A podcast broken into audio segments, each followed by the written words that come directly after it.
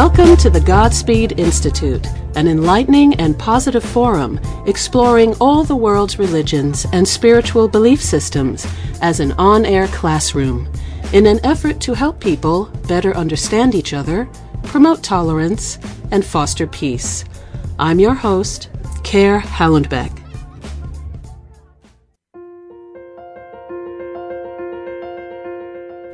Gola Wolfson Richards holds a B A in Human Development Psychology and a Master's in Theology, Philosophy, and Psychology of Change in The Book of Changes. His career in human development spans more than four decades. He has lectured on contemplative education, for global conflict resolution for Dartmouth College's Novela Symposium, Duke University Graduate School for Environmental Engineering, the University of Maine's first International Peace Conference, the C G Jung Society at Bowdoin College, Education for Peace at the University of Montana in Missoula, and has participated on the Maine faculty of Religion and the Challenge of America. Wolf hosts the Speaking for Virtue podcast from broadcast wisdom dot com, featuring early twentieth century poetry and prose by authors such as Frank Crane and Edgar Guest. He joins us today to talk about consciousness, change, sage qualities and character development, his organization Broadcast Wisdom, and much more. Wolf, welcome to the program, and thank you so much for being with us today. Thank you very much for allowing me to be here. Thank you.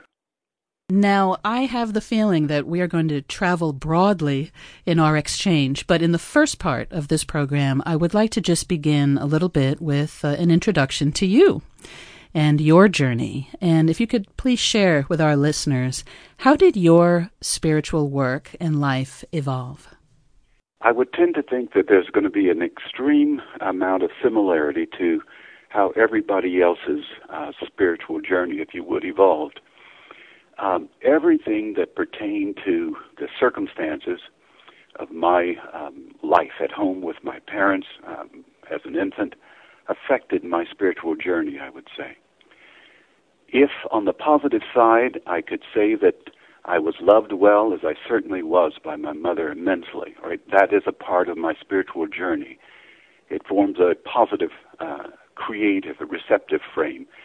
It inclined me to have a positive attitude, a compassionate attitude toward life, to expect the good. Anything that was bad or detrimental, negative, also would have an effect on my psychology, and all of that, to my mind, is a part of what my spiritual journey has been, particularly as I see it now. The elements that are involved in conflict and conflict resolution, thinking of those two uh, particulars, that would form the polar uh, positions that are uh, key to how I see my spirituality. And by spirituality itself, I think nowadays of the fact that principles, which have no physical form, and we all realize that, principles are the governing, or allow for all of the particulars that are involved in governing every other feature of creation. So the principles that are involved in relating well to another person, the love that I received, shaped my spirituality. The principles that would be inclined to cause me to have hesitation with regard to other people and how I deal with the world, those would have been detriments with regard to my spirituality, particularly as I see it as an issue of character, that if I am indeed an effective spiritual person, I'm also an effective global citizen. I display my effectiveness in terms of compassion and timely action in the interest of a civilized and sane world. Beautifully said. Thank you so much uh, for that, Wolf. Your phrase, expecting the good, um, just uh, perked my ears up. I think many people in today's society may be feeling that they're expecting the other shoe to drop. Um And uh, and your comment about principles, uh, of course, being connected to character is very uh, is critical as well. I think in this program we might start to pull all these together in terms of spirituality and principle and character, which is very exciting to me. Now, I wanted to ask you also if you were raised in a religious or spiritually based home. I would say so, yes. Um, given the uh, way that we ordinarily mean spiritual, I would very much be um, someone raised in a spiritually oriented home. By that I mean, my father was a minister, so that the regularity that would be involved in Sunday service, I uh, was exposed to that. The musicality that was involved in uh, our particular religious experience, I was exposed to that in terms of the fervor uh, that it was a regular thing for me to see. Prayer was a regular thing for me to experience. For instance, um, uh, so many of us will have had uh, probably the same prayer taught, this night I lay me down to sleep, that sort of thing. And it affected me later in terms of um, how I taught my daughter coming up to pray, and only I altered the prayer somewhat to have it to be more timely with regard to how we now see spirituality as affecting uh attention, how someone learns to pay close attention to factors. So when I was affected first, initially, that is, by the idea, before I ever understood it, but surrounded by the idea that there was a transcendent world, that we prayed because the actual uh, world that we were experiencing, the actuality, had a complement of something that was transcendent, something I couldn't see. Yet, by respecting it, I would be able to have some relationship to those principles, and I'm using that word principle to be uh, relevant or reflect the same thing I mean by spirit. So that conditioning that you do not have a daily life except you at some point, right, reference through prayer, right, that which is transcendent and behind or imminent, right, within the actual and daily experience. For my daughter, when I brought her up, one of the additions I had in her prayer experience was, uh, if you don't mind, I'll tell you what I taught her. I wrote a little uh, rhyme for her. It says, there is not a person, thought, or thing that does not need attentioning.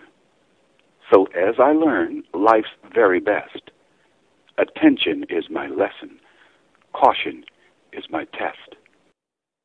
That is wonderful. That is, I'm so glad you shared that. You know, we have little prayers and things that we say here as well in our home and write ourselves. And it's just so special that you shared that with us. And um, I wanted to ask you as well, uh, because you mentioned a compliment, that there is a compliment to respect.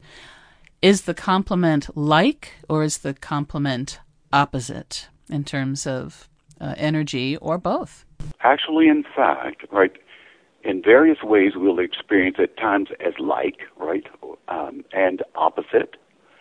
But in truth, right, it is a whole. Um, one of the things that I focus on in teaching is that we can't know anything, or anything that we know, right, depends on contrast. You can't know high except it's contrasted to low. You can't know old except it's contrasted to young. So therefore, every bit um, of the human experience, we become rather blind to it because we don't focus on it much, right? It's based on elements of contrast. So the whole entire life experience is based on two things that seem to be opposites in one sense, North Pole, South Pole, but actually in terms of how nature operates, they're complements to one another. There's an old saying, uh, sometimes attributed, I think a little bit, though corrupted by me, to Martin Buber. It says, difficulties are not hurdles on the road to God. Difficulties are the road. That would be an instance of opposites that turn out actually to be complements. Thank you so much for that. I believe uh, somewhere uh, in my studies, I think the term uh, originally for cross or crucifixion had something to do with a stumbling block, um, that these are stumbling blocks in our life. And um, it's interesting. Um, I'm assuming you didn't mention it specifically, but that you grew up, uh, when you said your father was a minister, this was a Christian uh, household. To give appropriate detail, uh, my father's attitude towards social relations, civil society, was so high that I'd have to say, it'd be fair to say, it was a humanist household um, that uh, paid very close attention, right, to um, uh, actions, right, uh, not so much to proselytize somebody, but to draw them into a better state of human welfare. So um, it was a mix of factors. And then um, my father was very, very fond of uh, poetry. My mother was very fond of poetry and essays. So that therefore we were exposed to all kinds of influences from all over the world, right? And so it was a um, amalgam, if you would, and in no wise uh, a constrained, limited experience. So it's a very, um, what, universal um, uh, experience, rather in the technical sense, a very Catholic, if you would, experience of um, Christianity. I appreciate your saying that, because I've often referred to myself as Catholic small c. That means just means universal. um, now, of course, with the, the ministry in the house, the musicality, fervor, and prayer all came, of course, came, have been, have come to bear on your adult life as well. Can you share a little bit now about your journey of of how you came to teach what you teach? It's interesting. Thank you very much for that question. I remember um, when I was small, because I was exposed uh, to my father in the pulpit, right, that being a, a very emotionally charged uh, exposure, exposure to teaching, right, for me.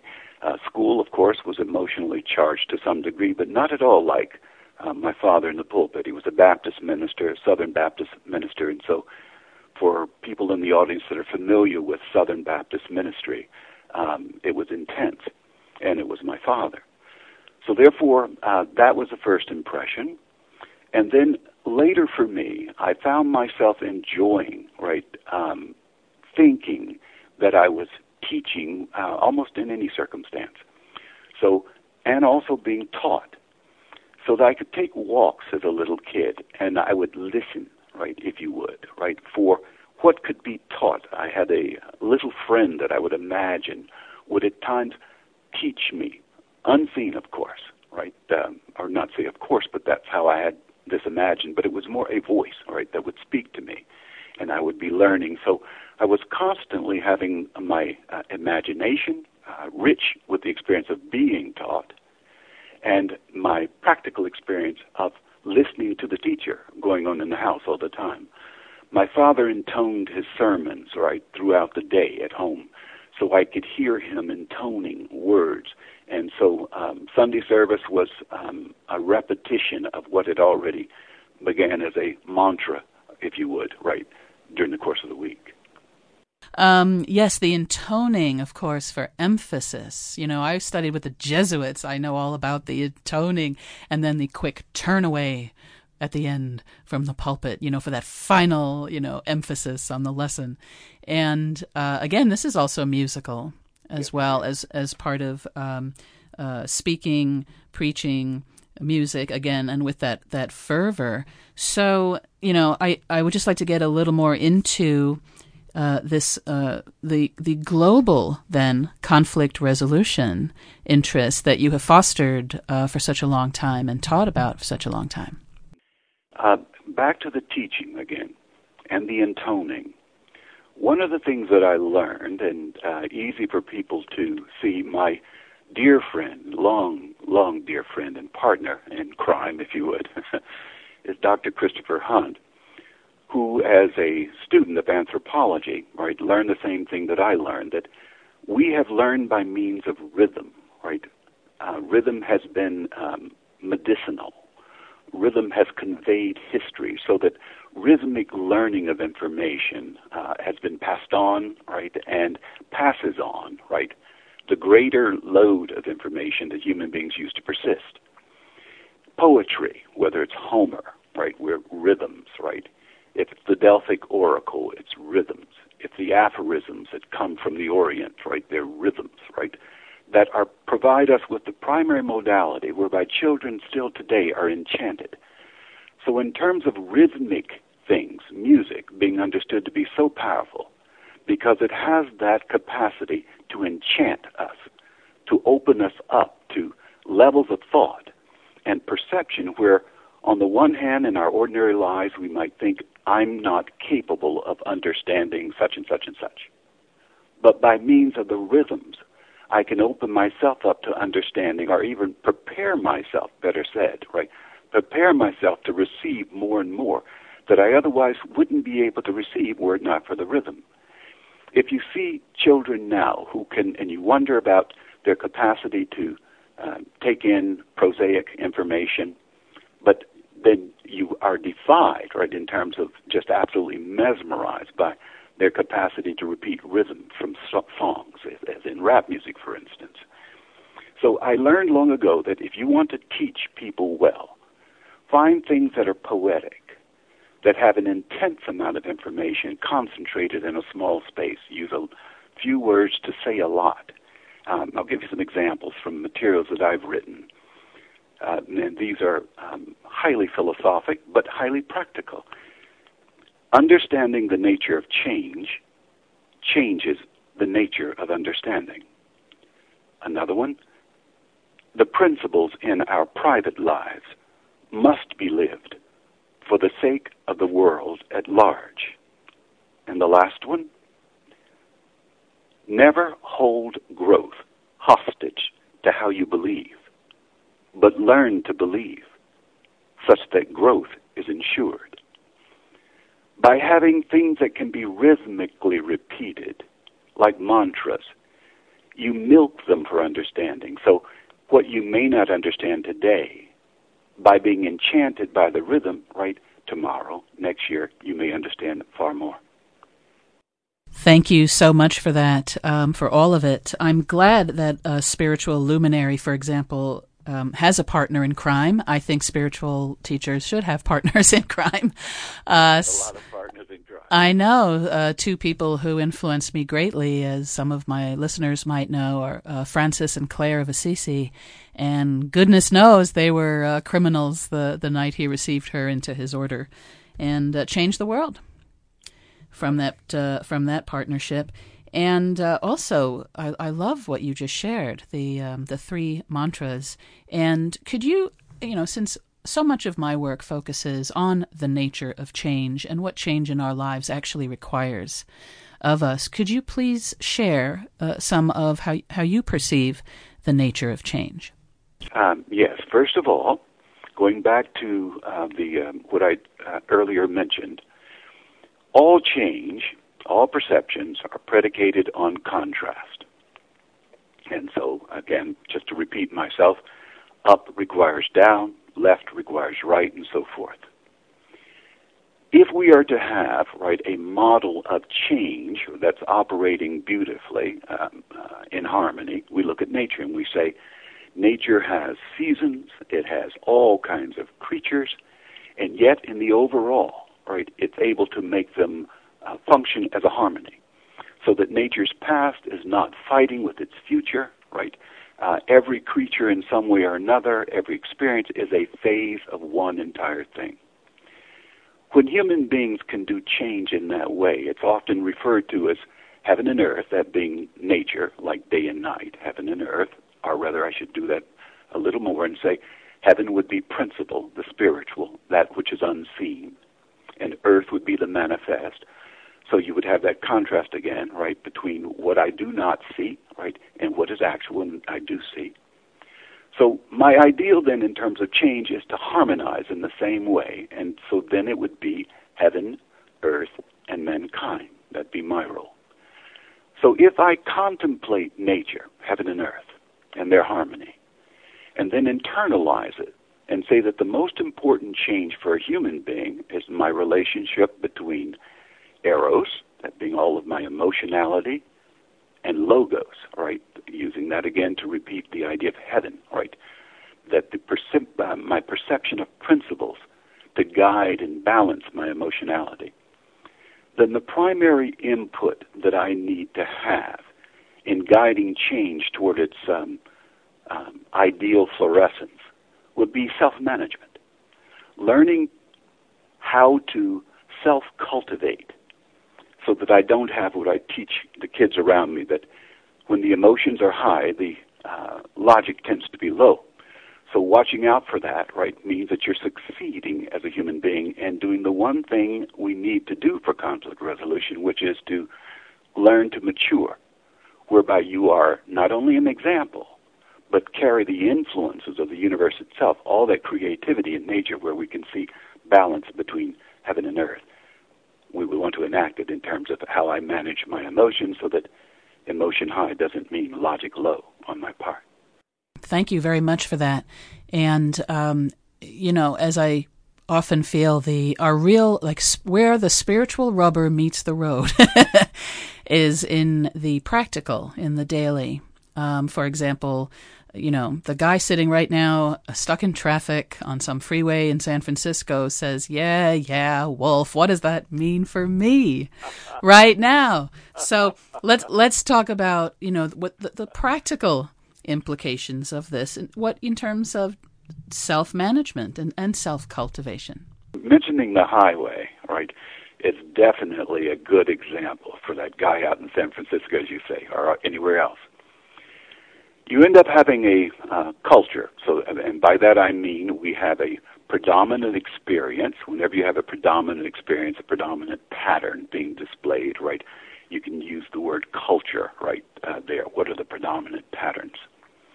And on those highways, one of the predominant patterns we see is emotion high, logic low quite a bit, which constitutes, right, many, many car accidents, uh, many people feeling disrespected as a regular, right, many people feeling driven, pushed by the other, right?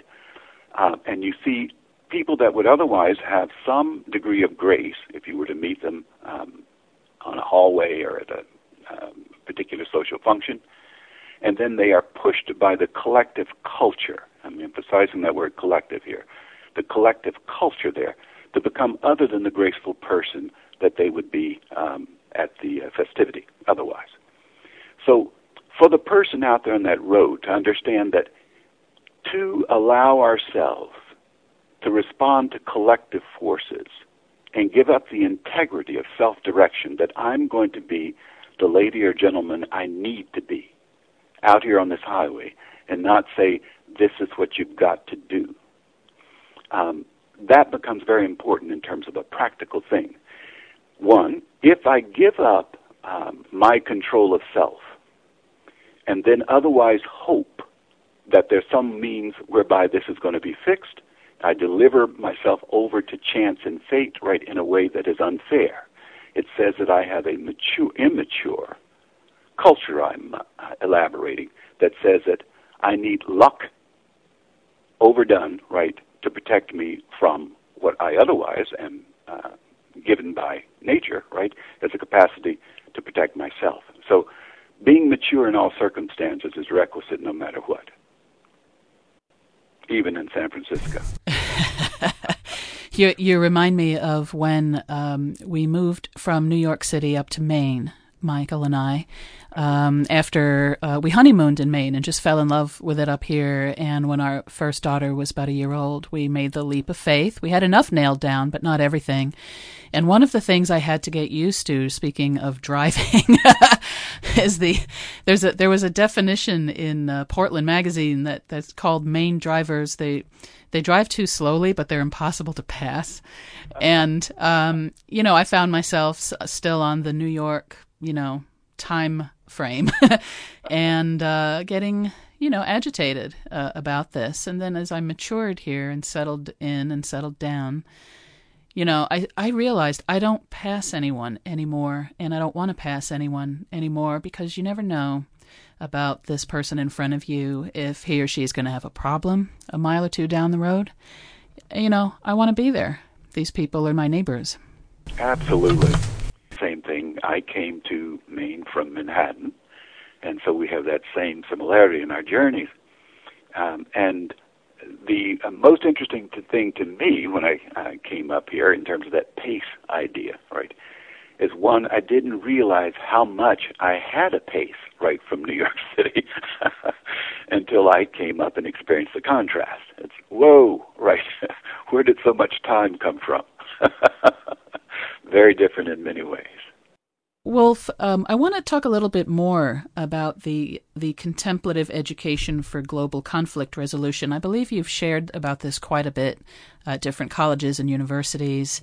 And um, if you could get a little bit more in what you mean by contemplative education and also uh, what you refer to as sage qualities. I will definitely do that. Thank you. And if I lose track as I get concentrating on one aspect of this, you bring me back to the point, please. Uh, ordinarily speaking, uh, we have people um, speaking, and I have, if you can go on YouTube, and um, in Maine, there's a division of the TED organization um, called, uh, and the title is TEDxDirigo, uh, D I R I G O, TEDxDirigo.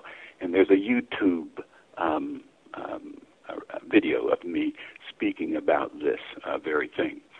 Ordinarily, right, we speak of contemplative um, um, experiences as being one and the same as meditative. And for some of us, uh, there's a distinction. They, they are complements, left hand, right hand, of one another. They constitute a whole.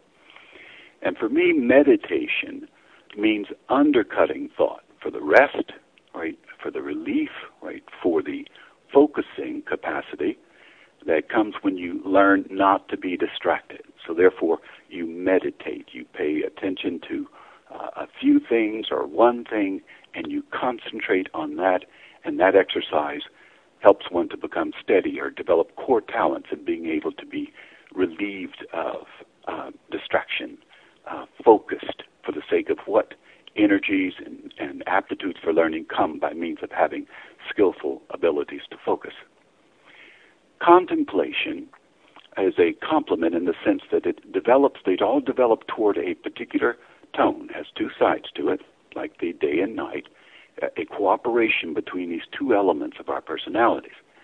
Because as I am meditating, after I do that, I have to get up and I have to function, right, uh, otherwise throughout the day.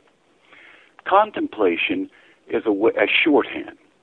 It tries to take in huge amounts of information and then summarize them in aphorisms. Wise sayings would be another way of putting it, right?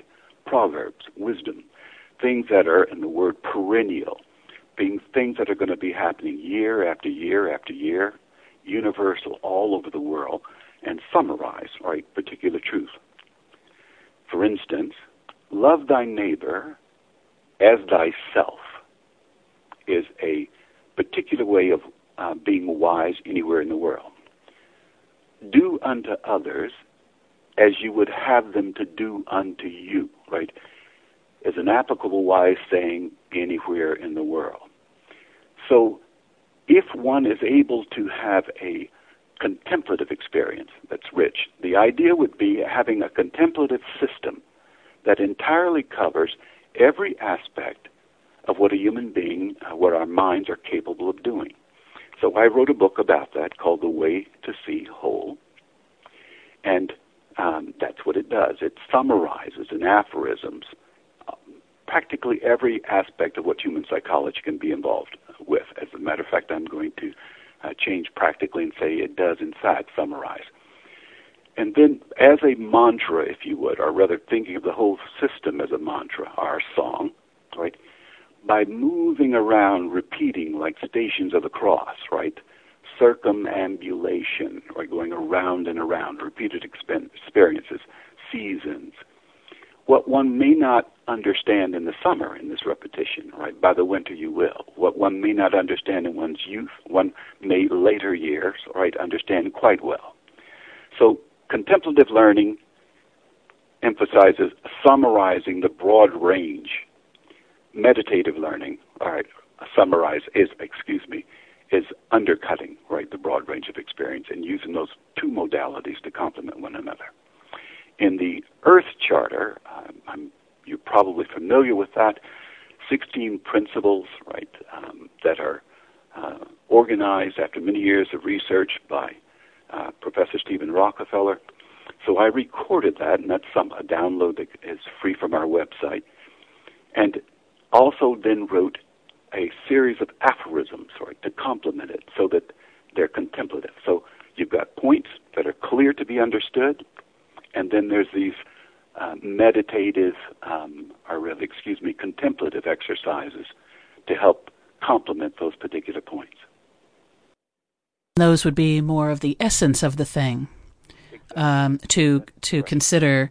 Now, just based on what you something you said earlier, would you consider uh, meditation and contemplation to be complements of what we might call prayer? It, it, one could say that for many people, how they use prayer, right, turns out to be um, quite contemplative. Um, uh, the, the prayer I taught my children coming up is a very ancient prayer from the Chinese odes, um, and we repeat it over um, and over and over, um, and I um, find that it's less an asking for uh, fix um, anything, right, than it is a focusing one's mind, like I was telling you about what I would teach my daughter, right, about attention. Focus your mind. It goes, it is as little children that we ask, without the intelligence to do our task, yet learning month by month and day by day, we shall hold fast to some gleams of knowledge bright, help us to bear our heavy burdens right, and show us how to walk in wisdom's way. So that, repeated over and over, right, becomes contemplative. It centers you because you're saying, help me to walk in wisdom's way. Help me to walk in wisdom's way. I know what my focus is. I'm looking for wisdom's way. But by the stillness that's produced by having the repeated round, the mantra, I gain intuitions that I wouldn't get if I were otherwise trying to figure out everything um, in a um, A plus B fashion. And after so you know years of uh, mining spiritual gold around the world, I can say that "Help me walk in wisdom's way" is truly an, a global uh, mantra or prayer uh, among all the facets of faith. Now, Wolf, we are about halfway through the program right now, so I just want to take a short break for a program I D. And uh, then I want to come and jump back into the sage qualities about character. So please just stay on the line. This is Caer Hallenbeck, and you're listening to the Godspeed Institute, a program dedicated to spiritually based living and to religious tolerance. When we return from the break, we'll continue our conversation with Gola Wolf Richards of Broadcast Wisdom. Stay with us.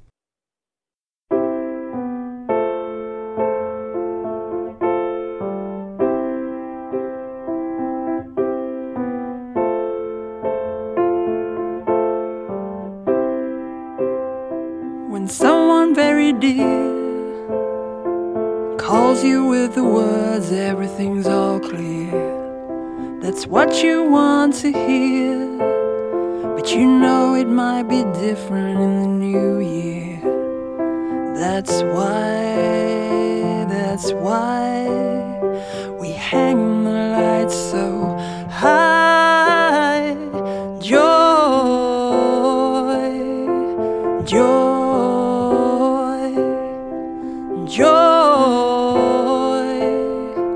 joy. You loved it as a kid, and now you need it more than you ever did. It's because of the dark we see the beauty in the spark. That's why, that's why the carols make you cry. Joy,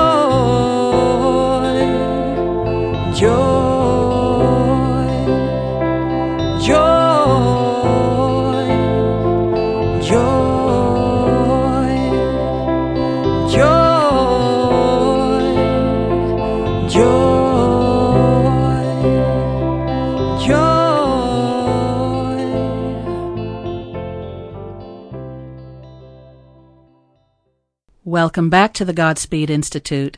You're live with Caer, and we're speaking with Wolf Richards of Broadcast Wisdom, exploring the nature of change and global consciousness.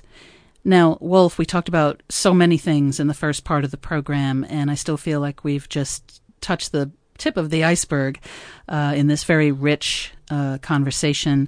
But I would just like to come back to where we were before the break, um, which was about sage qualities, uh, something that you work with uh, and teach uh, in, in your in your work. What are sage qualities in relation to character?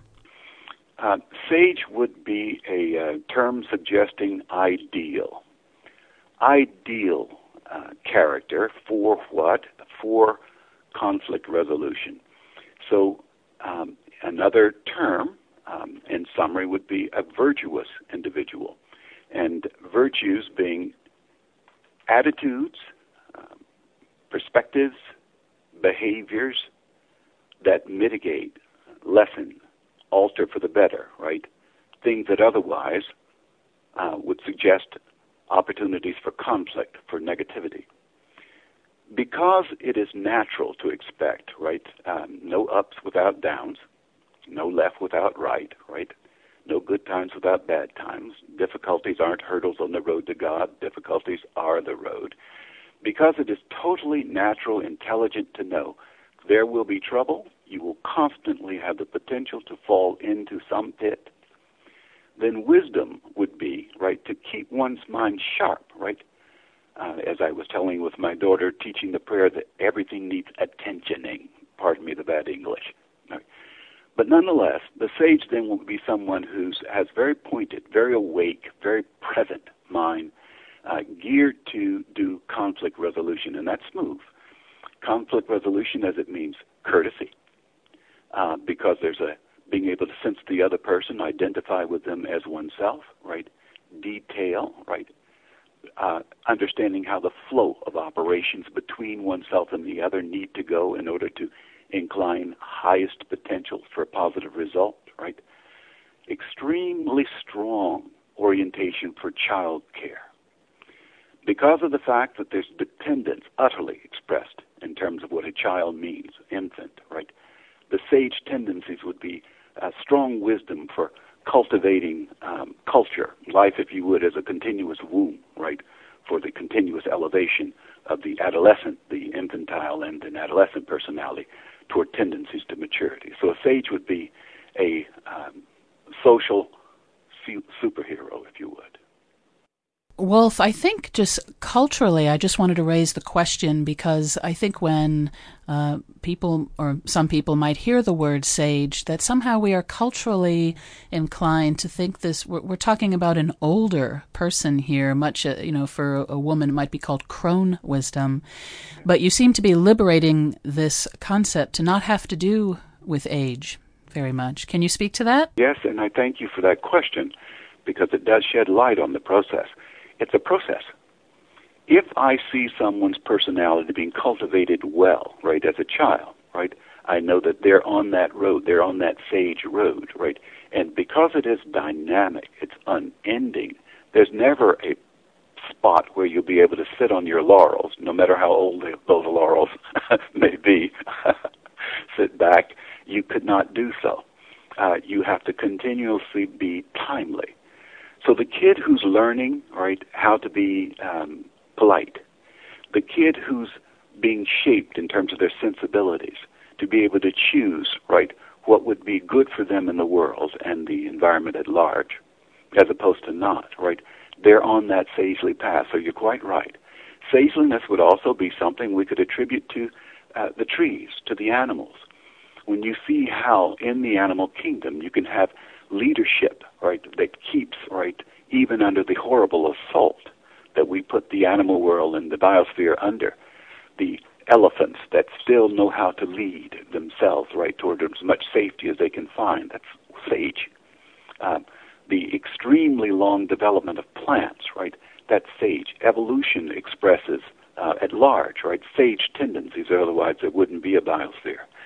The biosphere under attack, right, is demonstrating that human beings, as um, self-evolvers, the term Homo sapiens, Homo, humanity, sapiens, by means of wisdom, sapiendis. So our environment, we're the only thing in the environment that has to become sagely in order to fit within the biosphere without destroying it. So sage is a process that's going on all around us naturally. We just have to learn how to step up to it. Thank you very much for that. Now, can you relate that in terms of the sage qualities and character development then to the area of the global conflict resolution? And if you could provide some, you know, ideas or examples. Um, it is appropriate as a part of, if, if one's going to be sagely, we would hope, right, that in that concept is um, adequate compassion for humanity at large. So, an adequate understanding. So, here's what inclines me to compassion. I believe humanity is young, right? And despite the fact that we can count our history in thousands of years, right? For those of us who uh, have uh, been graced and blessed with education, we know that that's a, a drop in the bucket in terms of time for many, many species whose lives can be counted in millions and millions and millions of years. So here we have this very young species, and so there's a tolerance that we need to have about ourselves collectively. It's that we're, in many cases, infantile, emotion high, logic low, so we do very dangerous, impulsive things. Um, and so therefore, at this particular time in history for conflict resolution, it's extremely important to first start with the right premise, the right understanding. Why in the heck are we in so much trouble? We wouldn't have difficulty understanding that if we were to see everybody in the world as in diapers, if you would, walking around, and we'd say, oh, good, except for a few of us, right? And say, I see why they don't know how to guide themselves. They're babies. Habit force becomes something that we have to pay attention to in terms of that initial proper concept for conflict resolution. Rhythms dominate. The Earth orbits. Our blood circulates. Our respiration circulates. We require patterns. The food must grow. The food and plants depend on things that rise and then die and fertilize new crops.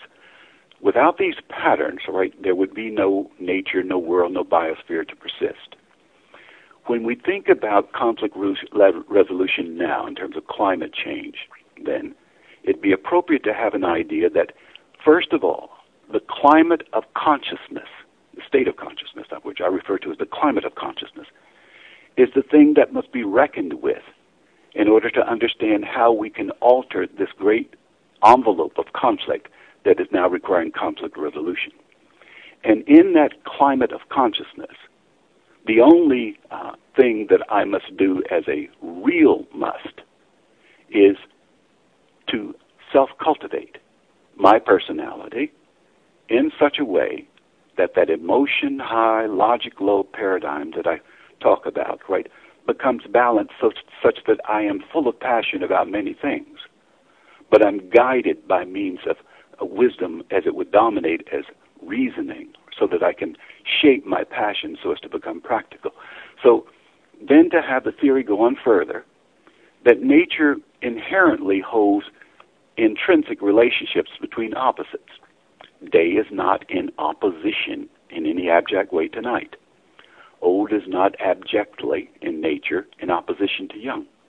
Hard is not abjectly in opposition to soft in nature. And neither is the experience of one or a few abjectly in opposition, right, to collective change. So the individuals need to understand you are operating with nature if you are, in a sagely way, elevating your humanity, your learning. Yes, and what you just um, said just rem- made me think that basically all these qualities are on a continuum. They're not necessarily, um, you know, facing off with each other. But I also had a, a thought, which is that, you know, children, uh, little ones, are in a different situation, and they respond to things as well. For example, there's always a great emphasis that adults place on children to share. And, you know, whether it's sharing a toy or, you know, you're going to have to share with your sister. I'm not buying another copy of, you know, Harry Potter and the Prisoner of Azkaban. You're going to have to share it and work it out. And so kids sort of grow up with that. And then I wonder as we get older, uh, you know, we start to sort of build our own camps and start to have this thought of what's mine. And even in engaging uh, growth toward compassion, may not realize that, that sharing is part of it, that some form of giving or sacrifice um, is part of uh, the, the growth of compassion. At least that's been my experience. Um, so when we talk about the world and, and, you know, the way it is right now, I, I point to, uh, you know, greed, of course, um, dividing up our, our natural wealth, um, but also have the hope that what we're talking about here, this process, basically happens one heart at a time. And I think that we will head there. What are your thoughts on this? Um, absolutely enjoy uh, your having brought that up, and I Um, support what you've said. Here's um, um, uh, uh, one way of looking at it otherwise.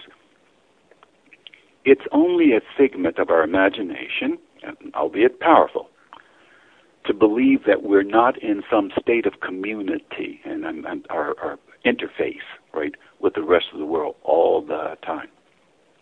So when we start in an objective uh, way to teach children to share, it's saying, I want you to be responsible for the fact that you'll never be released from having interface with the rest of the world anyhow. So by being conscious of the fact, share, right, you take responsibility for what nature has made inherent as a truth all over the place. Everything interdepends and interacts with everything else dynamically all the time.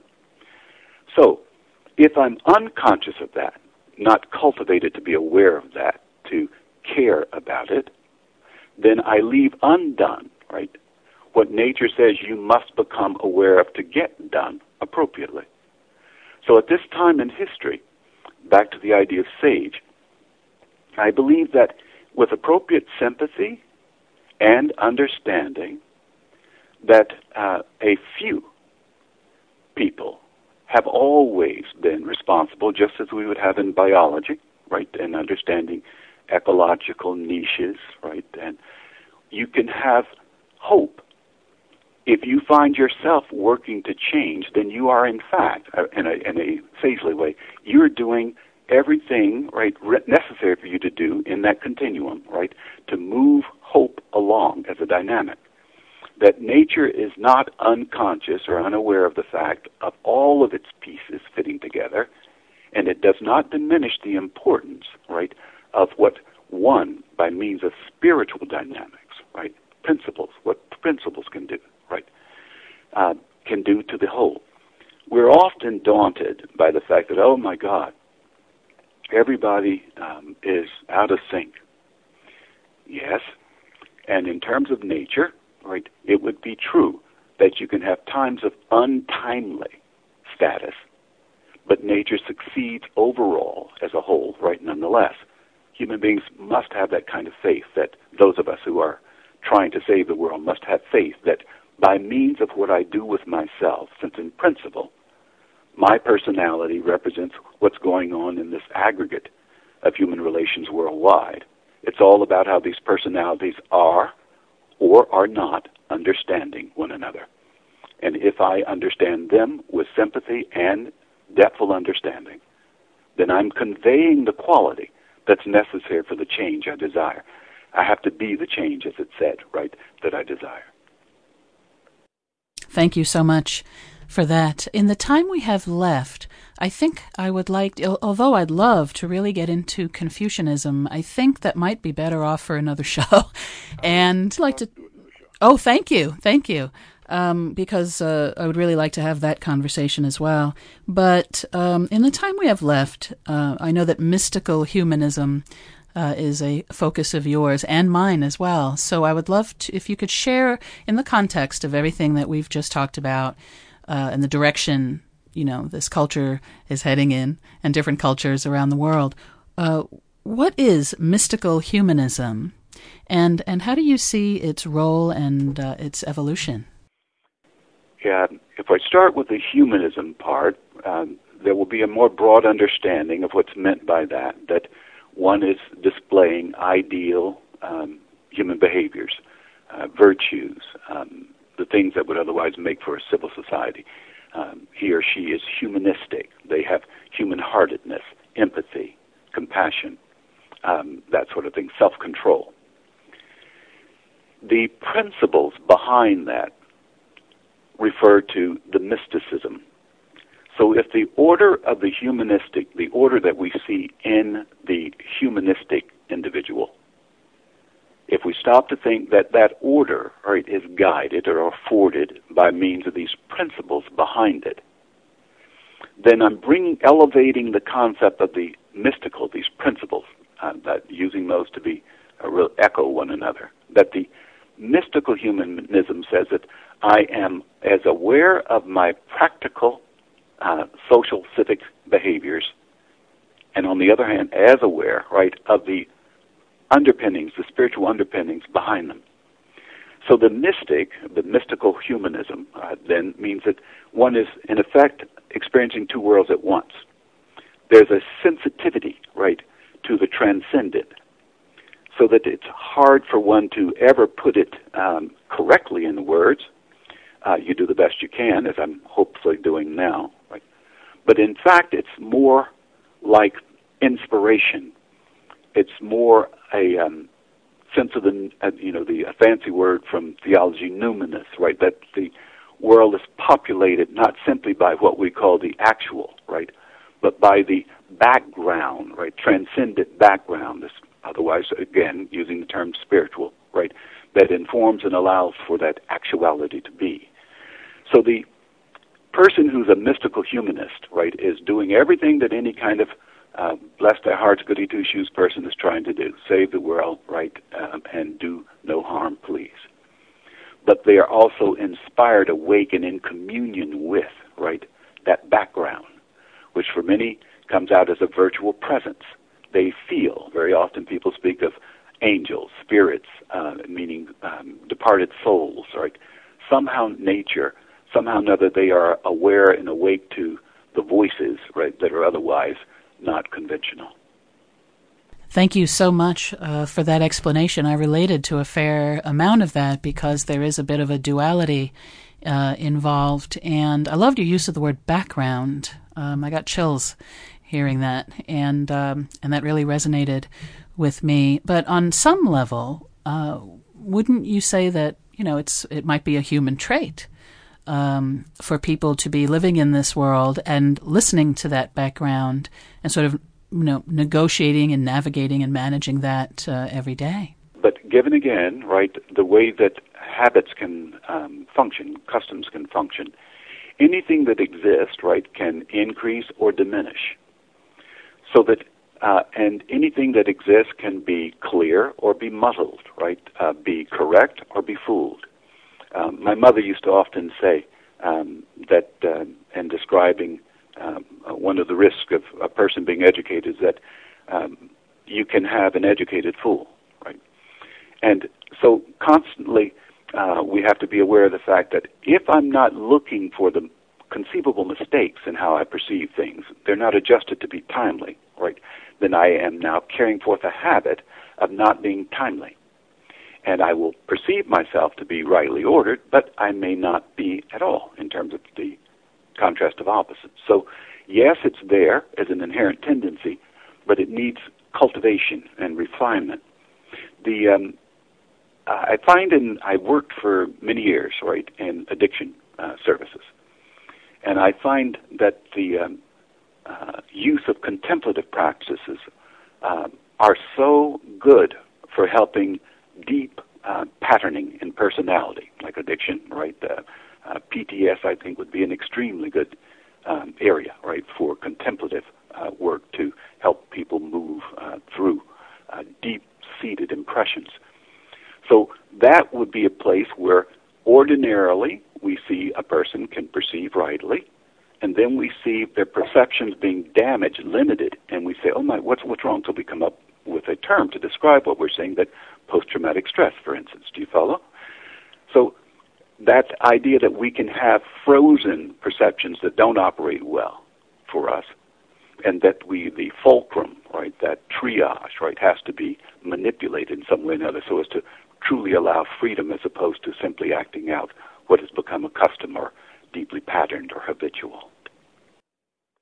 Well, thank you so much for that. Um, the field of trauma uh, that you just brought up is so um, critical, and of course that's another show as we uh, head to the end of this interview. I just want to thank you so much for your wisdom, your life's learning, and the amount of love and dedication you have uh, that you share so easily. It's been a distinct pleasure to speak with you, and I just want to let listeners know that all your website and contact and book information uh, is posted on Godspeed Institute dot com, so please hurry over there and listen to more of Wolf and his, his videos also on YouTube and elsewhere.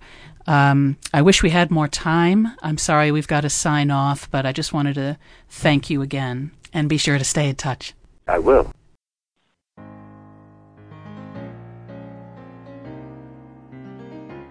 And thank you, listeners, for joining us for the Godspeed Institute today. The Godspeed Institute is an independent educational organization dedicated to promoting religious tolerance and spiritually based living. If you'd like to hear this or any of our previous programs again, or send it to someone, simply go to Godspeed Institute dot com. Please send your comments to info at Godspeed Institute dot com. We always enjoy hearing from you. And join us again as we continue to explore all the world's religions and spiritual belief systems. Until then, we wish you Godspeed on your journey.